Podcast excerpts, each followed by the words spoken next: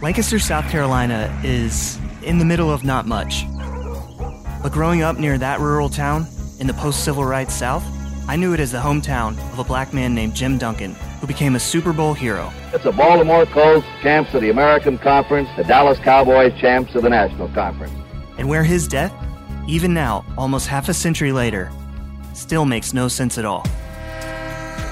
Gets the kick away. Duncan up to the 15. The story was that my brother went into the police station, took a gun off a police officer, and shot himself in the head.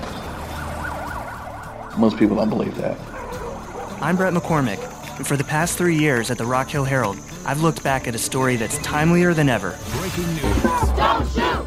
My first impression was that could have happened last week. The tale of a life falling apart. Duncan, look out!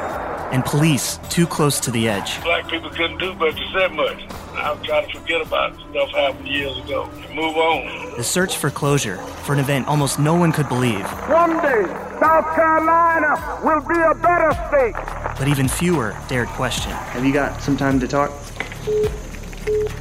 Never has this been something that anybody's interested in talking about. Until now. It involves race, the mental state of the person, and a town that was scared to death to say anything.